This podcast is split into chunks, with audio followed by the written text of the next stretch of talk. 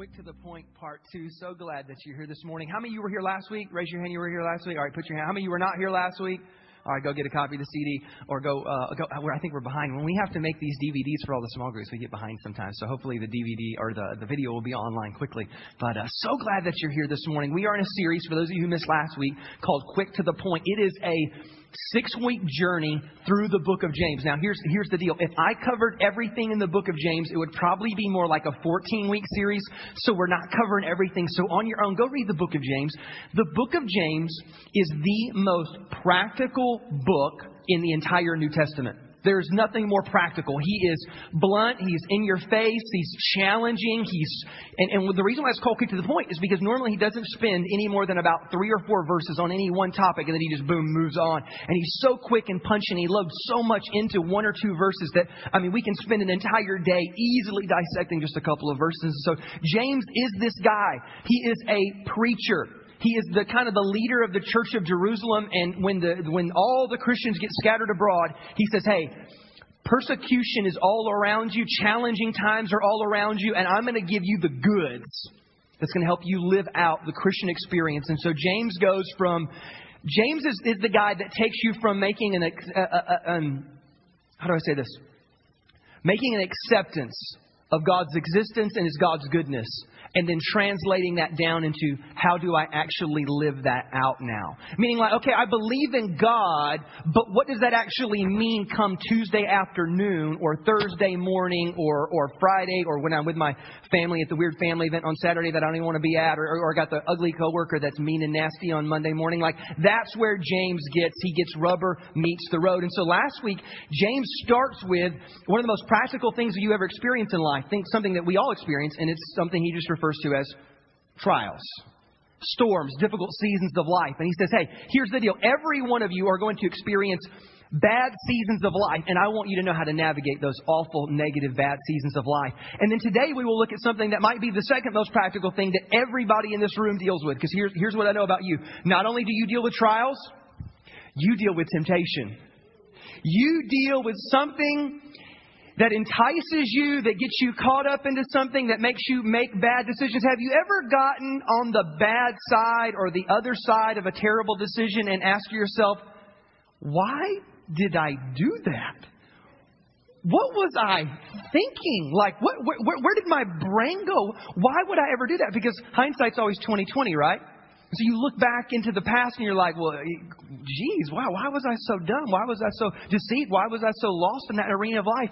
And what James wants to do is teach you everything on the front end. So you never get to the bad end of a situation, look back and say, what was I thinking? He's going to let you know what you were thinking right now. And he talks about this idea called temptation that you and I deal with on a daily basis. Let's pray real quick one more time before we get in, before we get into the scriptures. Jesus, Please be here, God, to teach us, to guide us. I pray, Holy Spirit, that you'd bring things to our remembrance.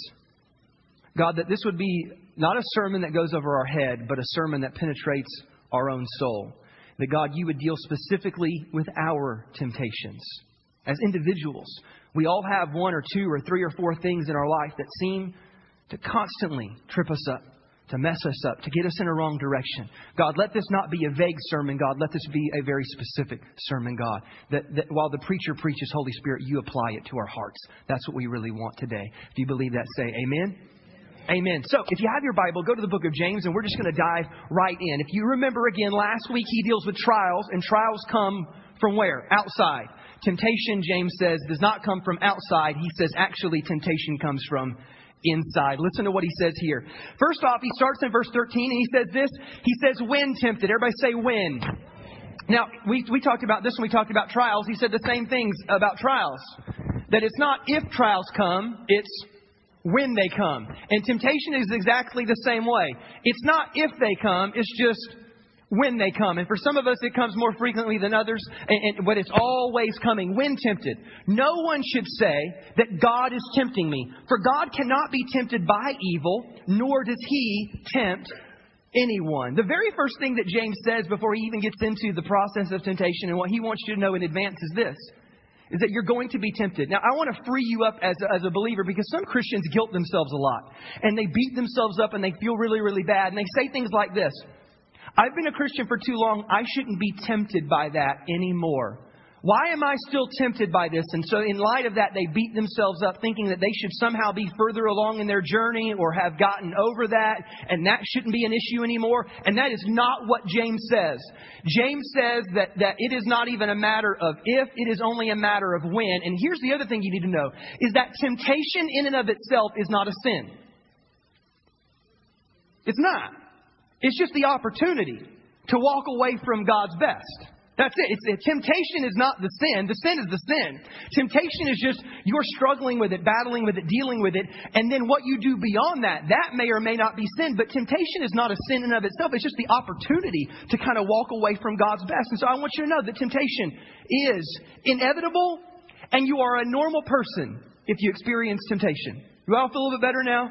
Everybody say, everybody say, I'm normal. You're normal. Well, some of you are. Some of you are abnormal for other reasons, but not because of temptation. In the realm of temptation, you're all normal. But this is what he says. He goes, When you're tempted, no one should say that God is tempting me. And the first thing he does is this he directs the idea of responsibility. He basically says that when you're tempted, make sure that you know this. The worst thing you could ever do is blame God for your temptation. Like, God doesn't tempt people He's not tempted with evil and he doesn't dish it out and try to tempt other people with evil. God has given you a free will and because of your ability to choose, that's why you have temptation, but not because God is laying in front of you things that, that are tempting you. And so God doesn't tempt you. And every once in a while, you'll have some, uh, You'll have, I was going to say something mean. You'll have some foolish person say something ridiculous like, oh, well, God wanted me to divorce my wife and marry her. God wanted me. No, no, no, no, no, no. God doesn't, God doesn't set you up for failure on purpose. God doesn't set you up and say, I want you to make terrible, immoral decisions. God doesn't set you up and say, hey, I want you to go and do sinful things that are totally contradictory to what I've said in the scripture. I, God does not do that. But the other thing you need to take away is this, is that you are the only one that is responsible for the decisions that you make. Not only do I not want you to not blame God. I don't want you to blame other people for your sin. I, don't want you to live a life because here's what I know is that blaming is the language of victims. When you constantly blame other people, because some of us do that. We have this awful temper, and when we get mad and angry, we say awful things and do awful things, and then we're called on it. Was, well, I just get that from my mama. Well, that's just my daddy. No, that's you. Put your big boy pants on and change. Quit blaming mama. Quit blaming daddy. Quit blaming all the things that happened to you when you were a child. At some point, you need to grow up and take what? Responsibility for your own actions. When you think about your, your temptations and the things that you've done, the things that you've fallen into, here, here's what you need to know. You are the only one responsible for the decisions that you make. That's it. And in light of that, because of that, you know what I figured out? I am the cause of most of my own problems. it's me. It's, it's me. Uh, I read a, uh, uh, how many of y'all used to read the newspaper back when there were newspapers? Y'all remember newspapers? And they had a thing in there as kids. What did you go to? Because guys, you just went to the sports page. Um, Kids, what did you go to? Remember the funny pages? There's Peanuts gang in there. Remember that Charlie Brown, Snoopy, and all that stuff. And I read one that was so it was so funny. Remember Peppermint Patty? She was kind of like a girl that always dressed like a boy, I think, but always liked Charlie Brown. And and and this is what she says to Charlie Brown in one of those. She, she says to him, she goes, "If I fail that test tomorrow, it will be your fault, Chuck." Remember, she never called him Charlie. Was Chuck. It'll be your fault, Chuck, because we talked on the phone too much. And he says, But you're the one that keeps calling me. And she says, Well, you shouldn't answer the phone then. You shouldn't answer the phone, Chuck. Uh, the, the point is, is that many of us fall into the same trap of when we look at our mistakes, we blame other people. Well, it was their fault. It was like, like, like we get pulled over for speeding. Like, that cop was stupid. Yeah, I can't believe you did that to me. And so, no, no, you were speeding. That, that's why you got, you know, you, you, in life, you have got to learn to take responsibility for your own actions. It is the only way you will ever truly be free in life. And this is where James begins. Next scripture is this. The Bible says, but not not it's that was loud, wasn't it? Not it's God's fault, and not it's mama's fault, and not it's the popo's fault, and not it's it's not it's not out there. Actually, or but each person is tempted when they are dragged away by their own evil desires. And enticed. He goes, that's where temptation actually happens. It's something that's in your heart. It's something that starts within you, and that's where it comes from. And so James is going to give us the process of sin and temptation because it's a process. Nobody ever just, just, you know, wakes up, says, you know what, I'm going to sin today. And I'm going to be really good. I'm going to do some good sinning today. We typically don't wake up and just jump headlong into that. Well, some of you may, but if you're a Jesus follower, most of us don't wake up in the morning saying, I'm going to be a good sinner today. I'm going to sin real good. I'm going to go out and get it done. Most of us, what we do is we fall into this process that James lays out. Here's what the process looks like. Part number the one of the process is this. Everybody say desire. desire. Yeah. Desire is what James said. He says each one of us are dragged away by our own desires. Another translation of the Bible might even say lust. And so this is where we get into like, we need to realize that all sin starts with us just having a desire. And let me tell you this all these desires actually start out someplace good. I'm going to give you something that will kind of wreck your theology. All sin comes from a good place. All of it does. I'll give it to you just in its philosophical nature. The only reason why you can sin is because God is love and gave you freedom, and both of those are good things. But because of those things, sin came out of it. Even, even Satan, if you think about it, is, is somebody that used to be good but then turned evil. Let me put it another way sin is only the perversion of something good. Like when you think about some of the most evil and wicked things in the world, the only reason why you can have murder is because they took from something good. They took life and then they perverted it or destroyed it. The things that we think about that might be some of the most evil sins in terms of maybe sexual, sexual wickedness. The only reason we even know what sexual wickedness is is because God has given us something sexually pure. Does that make sense? And then what we do is we take something that's sexually pure that God gives us for, for, for uh, His purpose and our enjoyment, that's something that was designed to be good in its origin, and then what do we do? We pervert it. So evil is the perversion of something good. And what happens is this is what happens we have desires and most of the time they start out as good desires but James says that eventually they turn into evil desires.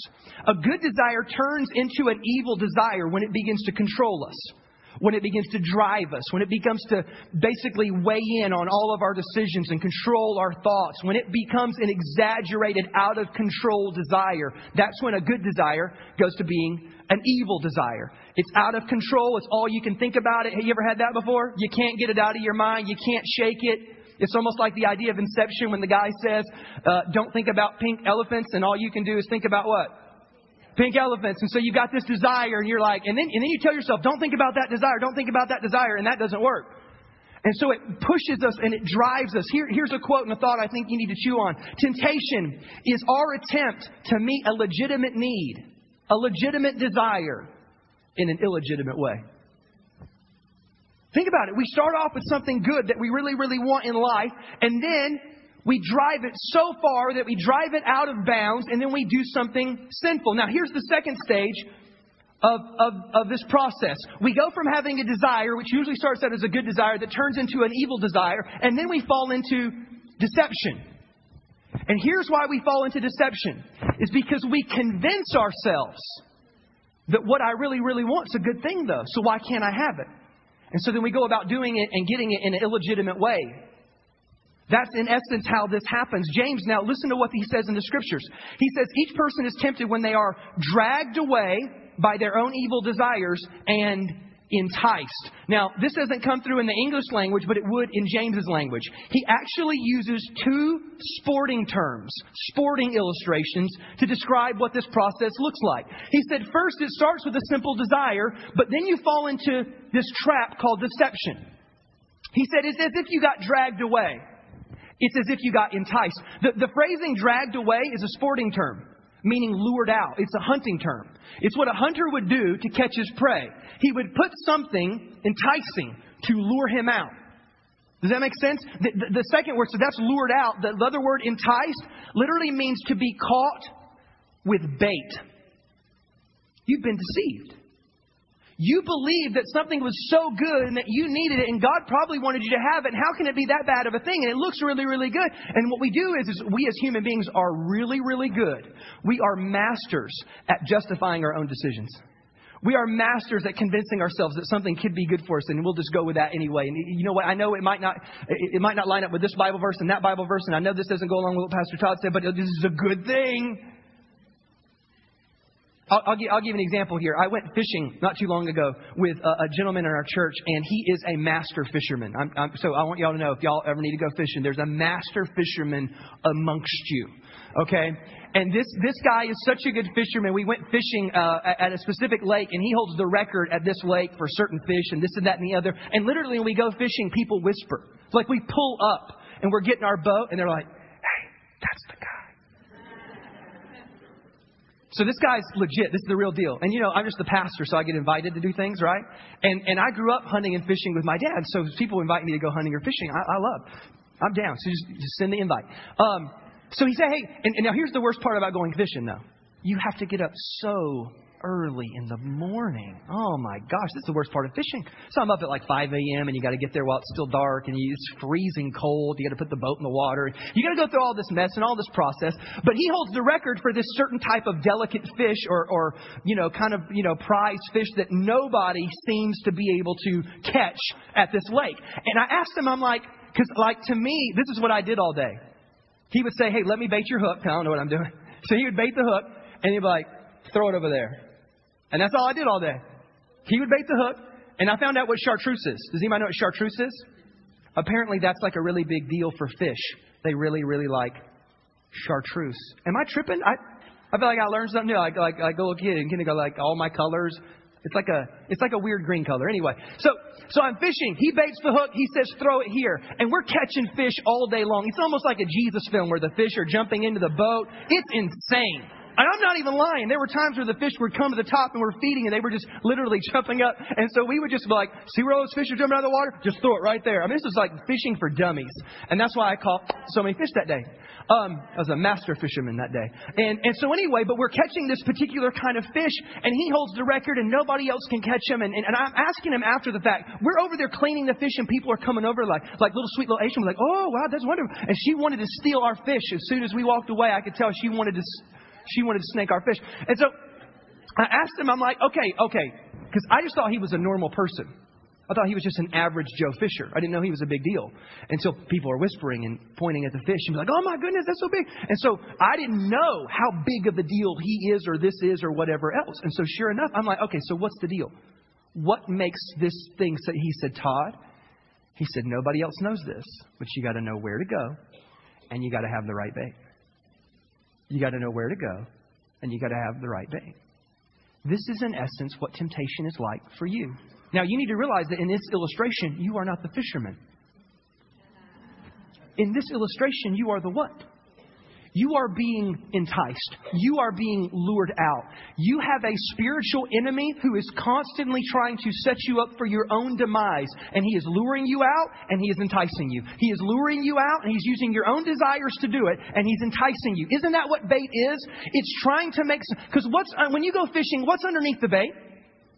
A hook. But can you see the hook? No, just chartreuse. Pretty little chartreuse. And the fish is like, oh, chartreuse. Me like you chartreuse and just go after the chartreuse. But underneath chartreuse is a hook. It's a trap. It's the setup. Now, is, is the bait sin in of itself? No, it's what you do with it. And he goes that you need to know that all around you there is deception. There is something that will absolutely try to convince you to take a good thing and turn it into the ultimate thing so that you will have an e- a good desire become an evil desire. And eventually you'll lead to this part right here. So you go from desire to deception, disobedience. This is where you actually go into sin, right? This, not sin. This, not sin. This, sin. This is the realm of disobedience. This is where you actually just kind of walk off the deep end and say, I'm going to choose to sin. I'm going to choose. Now, there are other ways to do it. You either do it through deception, total deception, or you do it through rebellion. So when you go back to the Garden of Eden, remember the original sin, the original temptation? Hey, why don't you have the fruit from that tree? It'll make you like God. It'll do this, it'll do that, it'll do this. And the Bible says, this is Paul talking and commentating about that story. He said this. He said, Eve was deceived. That's why she took it. Adam was not deceived. He knew full well what he was doing and chose to do it anyway. And this is where you see disobedience happen. How many of you have ever done something that was sinful, but at the time you didn't even know it was sinful? That would be the realm of deception. Now, nobody was quick to raise their hand there. How many of you, though, knew it was bad, did it anyway? No, raise your hands. Okay. Hey, yeah. Sometimes you're deceived. Sometimes it's rebellion. Either way, it's disobedience. Either way, you're walking away from God's best and you're walking away from something that could have been really, really great. And you, you, you fall into this realm of disobedience. And then lastly, James says this. Let's go back to the scripture. The Bible says in verse 15, then, everybody say then after desire has conceived, it gives birth to sin. Notice he goes from like two hunting and sporting and fishing illustrations. Now he's into like child rearing illustration. He's saying that desire is something that's eventually going to give birth to something, and what it's going to give birth to is sin. That disobedience. And when that thing grows up, you ever met a kid that was crazy? It's not your kid. Somebody else's kid was crazy. You might, man, I want to see that kid when that kid's grown. That's what sin is. Sin is the kid. It starts out small and then it grows into something. And what James says is this it's going to grow into something called death. That's it. And so we move, go ahead, move back. We move from desire to deception to disobedience and then back into finally death. I'm waiting for the screen to magically change. There we go. And this is the process of sin. This is where we go. Now, listen, here's why you need to know that death comes. Death does not come because God wants you to die. Does that make sense? Jesus came so that you might have life and life to the fullest. So Jesus is trying to get you to avoid this. But here's the reason why we all experience this. It's because all sin has built into it some type of negative outcome. That's why God calls it sin. It's not sin because God was sitting up in heaven and thought, I am Lord and Master, and these are my peons and my ants, and I'll just make them do whatever I want. And so what I'm going to do is create a list. And if they'll keep my list, maybe I'll like them. That's ridiculous. That's not God. God is not an evil dictator. God is a loving father. So what he does is, is he's a dad. And he looks at life and he says, you know what? There are certain things in life that if you'll do them, you'll be so happy and blessed in life. And there are other things in life that if you do them, they're going to lead to negative consequences. You know what we call those things? We're going to call those things sin. Don't do those. Avoid those. This is why you, you give your kids rules, right? Please tell me you give your kids rules. Okay? They're not allowed to do certain things. And it's not because those things are, are the most terrible things in the world. It's just because they're kids and they're not ready for them yet. Does that make sense? Sometimes there are things that you knew, and this is why you get you're so frustrated, parents, is because you plead with your children and you look at your children and you think, if they would just trust me. I was talking to a set of parents earlier today and they have a 16 year old who knows everything. Y'all remember that phase? You're smarter than your dad. Your parents are stupid. And you're, you're you know, you, you, you coming into your own now. You're 16. You really got it all figured out. And so you either remember that or you got a 16 year old. Either one. It's somewhere in there. But you think about your 16 year old, you think, if they would just trust me. But what does the 16 year old think? Dad doesn't know anything. Mom doesn't know anything. But the dad says, if you would just trust me, I promise you, I will never set you up for failure. I only want you to be blessed and succeed in life. And that's your Heavenly Father. So your Heavenly Father doesn't have a set of rules and a set of hoops that you need to jump through. He has a set of things that He is trying to get you to avoid so that you might experience the best life possible. That's who your heavenly father is. And so, so this is the process of sin. And this is what it looks like. When you think about your life and your decisions, remember I said you could look back into the past and ask yourself, what was I thinking? What was going on? This is what was going on. Okay, good. So, so this is what it looks like. This is desire, deception, disobedience, and death. And this is the process that on the other end you were like, what was I thinking? What was I doing? I'll tell you what you're doing. Have you, have you ever thought about this? Let, let me give you a couple examples. What about the, the employee who their desire is to succeed. Their desire is to advance. Their desire is to make more money so they can provide for their family. They're, they're, it's a good desire, right? But see, what happens is this, is then all of a sudden along comes an opportunity in which you could be unethical or immoral or cut the corner or cheat the system or do something to somebody else that we would... So when there's an opportunity, a temptation, an opportunity comes in, and then what we do is we look and we think, man, I know I'm not supposed to do that. But then what we do, we start convincing ourselves but you know what? If anybody should get the promotion, it should be me. At least I love Jesus. What do they got? You know, like you find all these ways to think, but I would do good with that money, or I would, and we find all these ways to begin to convince ourselves and justify ourselves that you know what? Maybe it would be okay to cut that corner. Maybe it would be okay to make that unethical move. And then we go ahead and choose to be disobedient. We choose to stray away from God's best in our life. And then what happens is, is we end up with something called death. Now here's here's the way death might look. For some of us, the worst case scenario is this: is that you get caught, you get found out, you get fired, you get thrown in prison, you get whatever. You've done something. You've walked down a path that eventually led to death. But some of you in here, I know what you're thinking. You're thinking, yeah, Todd, but I didn't get caught. Yeah, Todd, but it didn't turn out that bad. I'm telling you that it did, and here's why. Here's what I know about life. Whenever you choose to go this way, you can never escape the penalty of sin. It's impossible to. You're either going to reap it in this life here and now, or you're going to reap it somewhere else down the line. And it, this is the worst. This is the worst too. Some of you think I went down that road and it didn't turn out that bad, and I'll tell you what you've lost sight of. Because you chose to go down this road, you actually don't know what God might have done had you chosen to follow His ways. You put it, put it this way when you choose sin, you are forfeiting God's best for your life. And when you choose to sin, you'll never know how great life could have been. You'll never know. So the way that you think it worked out okay, what I'm telling you is that God's ways are better, and now you'll never know because we chose to go down this path. And it, it, listen to me, listen, if, you're, if you're single out there, let me give you an example. If you're single out there, you desire to be in a relationship, you, you want to love somebody and be loved by somebody, and love, everybody say love is good. So lo- love is good. We're all about the loving. Love is awesome. And so we desire love.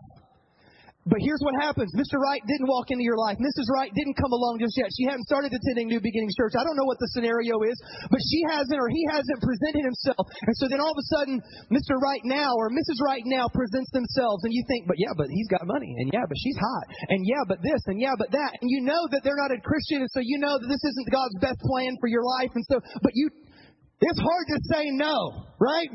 When she wore that dress, when he drove that car, you know, it was hard to say no. And so I talked to myself, and so then I made a decision to disobey God's ways. And then it ended up with something less than God's best, possibly something awful. Do you see how it works now? And it all started with a good desire. A desire, and I'm telling you, it happens all the time. Let's listen to what James keeps saying. Verse number 16. The Bible says this Don't be deceived. Which is like telling a person that's blind, don't be blind. Like, isn't that frustrating? Because you know what deception is, right? Deception is when you don't know what you don't know. So how would I even know if I'm deceived? So how can I just not be deceived? And James gives you the answer. I don't want you to think, but I just want you to know that if you just tell somebody, hey, don't be deceived, that's going to be the worst advice in the world. But he goes on, don't be deceived, meaning know this, there is a bait, there is a trap, it looks enticing, it looks pretty, I know it, I know, I know. I'm telling you, you've got to change if you want to win at temptation. Next verse says this, don't be deceived, and then this is how James gives you the steps to take. This is his, in essence, um, this is his way of saying, hey, here's how you're going to avoid it. This is his way of saying, this is how you're going to overcome. This is his solution. Don't be deceived, but rather know this. Every good and perfect gift is from above, coming down from the Father of the heavenly lights, who does not change like shifting shadows. And all of us said, huh? What does that have to do with not being deceived? I'm telling you, it's brilliant. What did we say that sin was? Usually, sin and temptation comes down to us trying to meet a legitimate desire, a legitimate need in an illegitimate way. And here's what we do in life we have legitimate desires and we have legitimate needs. And he's saying this He's saying, You've forgotten the source. You've forgotten the one who could actually meet all your needs and the one who could fulfill all of your desires. Because you thought success trumped God, and because you thought love with another person trumped God, that, that all of a sudden that they would meet these needs that God couldn't meet, and you lost sight of the fact that God wants to be the one that meets all of your needs. Are you hearing me? Meaning this, what his solution was this. His solution is this, is when you face temptation, you need to change your focus. That's the key. You've got to change how you're thinking. Let, let, let me give you a couple more examples. So, so, so for some of you, I've heard these stories before. There's the husband, and you have a need and a desire to be what? To be respected. And so what do you do? You live a life trying to get respect or want respect, and so you do certain things. And sometimes when you don't get respect, what do you do? So you start yelling. All because you had a legitimate desire and a legitimate need to be respected. Then you started yelling and you started getting angry and then you did things that you wouldn't normally do or things that are sinful. All because you were trying to get a legitimate need met in an illegitimate way and you lost sight of the fact of who you are in God.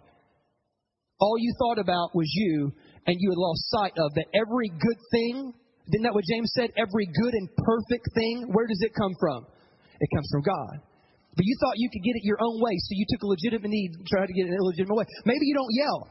Maybe you become a workaholic. Maybe you think I'll just bury my head in my work and I'll work so hard and make so much money and that's how I'll get respect and that's how I'll get those needs met. That's how I'll get those desires met. Or maybe you go off the deep end in another direction. Maybe you say, you know what? I need to be loved and I need to be respected and you know what? She won't do it, so I'll just go find it in the arms of someone else. It all started as a good desire, a good need that your heavenly Father wanted to meet. Same thing for, for the woman. All you want to do is be loved. You're a wife, and all you want to be is loved. And but what do you do it, it, when, when the love doesn't come the way that you need to love? You start nagging. Why? Because maybe I just beat that love out of him. I just nag him. I just nag until he loves me, because we know that always works. And so we start nagging. We start. What, what if we do this? Maybe we don't nag. Maybe we just manipulate. Maybe that's the way. If I need to be loved and he won't love me, and, and nagging didn't work, maybe I'll manipulate. Again, maybe maybe I go into well, you know what? I need to be loved, so I'll just focus all my attention on my children and I'll make a kid centric home and I'll neglect my husband because at least I can get that from my kids. Do you see how life gets thrown off?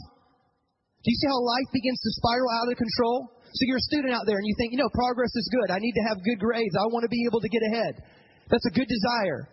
But then all of a sudden, when things don't get, get to going your way and things don't pan out the way you want it to, you start doing unethical things because you think, well, I, need to get a good desire met, and you start going about it in an illegitimate way. And all you're wanting to do is get those needs met. And James is saying you've lost sight of the fact that your needs don't get met from out there. But actually, every good thing and every perfect thing comes from your heavenly Father. To the hurting person out there, you've been abused and you've gone through incredible pain and suffering in your life. And you think, I need comfort. And is comfort a good thing? Absolutely. I need peace. Is peace a good thing? Absolutely. But then when you don't find it from all the things in the world, you find it at the bottom of a bottle.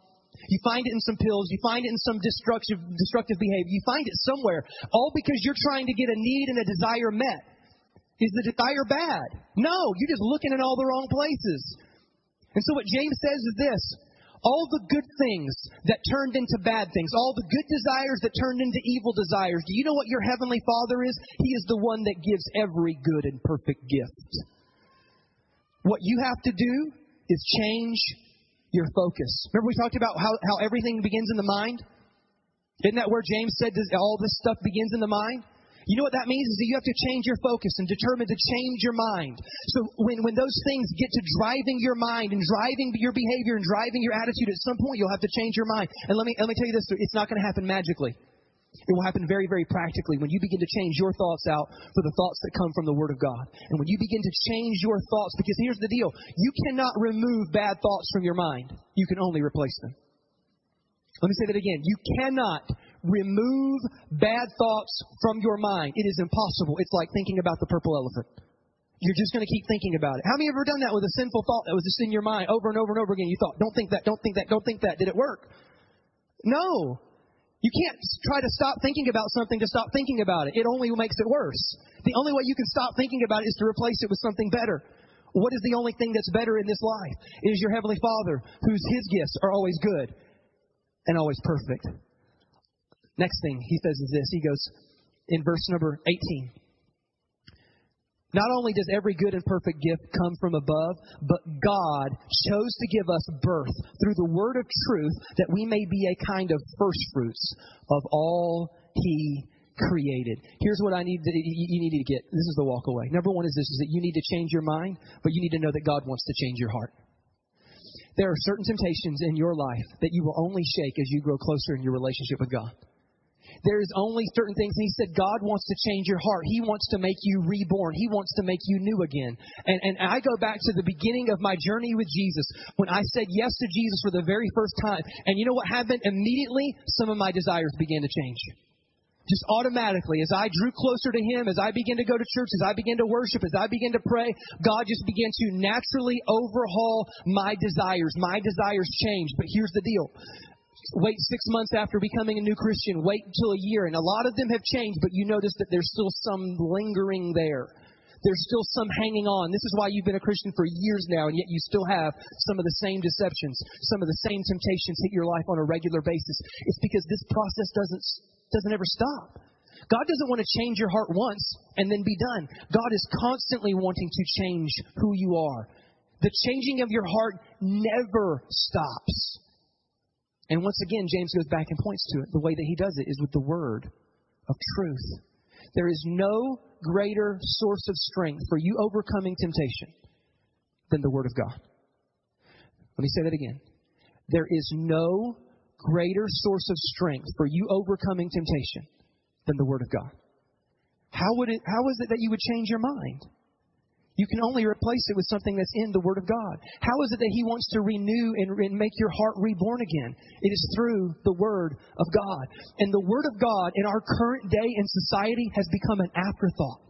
It's become something that sits on our nightstand or sits in a drawer somewhere. It sits collecting dust. We don't pick it up. We read the screens on Sunday morning, and, and, and the Bible has become an afterthought. And I'm telling you that as Jesus' followers, the Bible should be the utmost priority to your daily life and routine.